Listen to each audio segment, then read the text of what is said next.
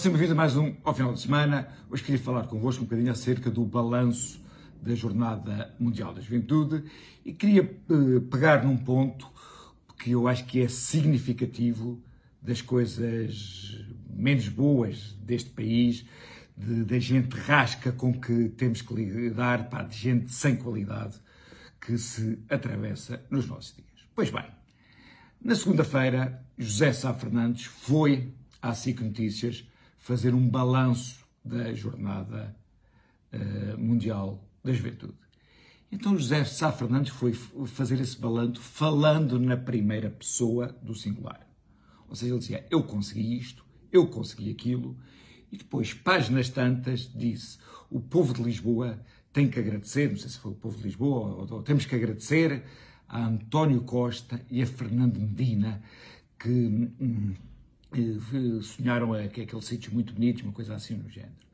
Ora bem, isto é o tipo de discurso de uma pessoa sem qualidades. É o tipo, tipo de discurso de uma pessoa sem coluna vertebral. Ou seja, a Jornada Mundial da Juventude, gostes ou não, teve um grande, eh, uma grande pessoa a quem podemos assacar o seu sucesso, que foi Carlos Moedas. Porque assim, quando a, a, a Jornada Mundial da Juventude foi contestada, Carlos Moedas foi quem se atravessou por ela, porque, porque Carlos Moedas, que já apanhou, digamos, o barco em andamento, não apanhando nada feito, geriu o projeto como um projeto público deve ser gerido.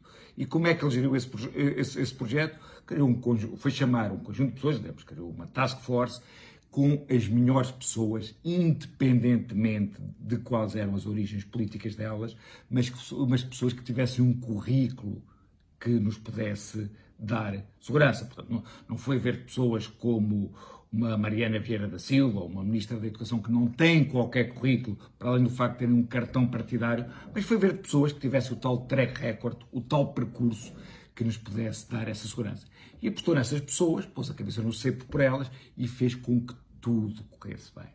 Portanto, o facto de Sá Fernandes ir à televisão e, eh, portanto, omitir o nome de Carlos Moedas, portanto, nos seus agradecimentos, ou seja, ele acabou por agradecer a Carlos Moedas, mas de uma forma completamente tiradas a saca-rolhas pela, pela entrevistadora, em que o queria pôr, não, eu agradeço a todos, a todos, e depois lá disse, sim, também ao, eh, também ao Carlos Moedas, mas é assim, nós vivemos num clima político que não é saudável.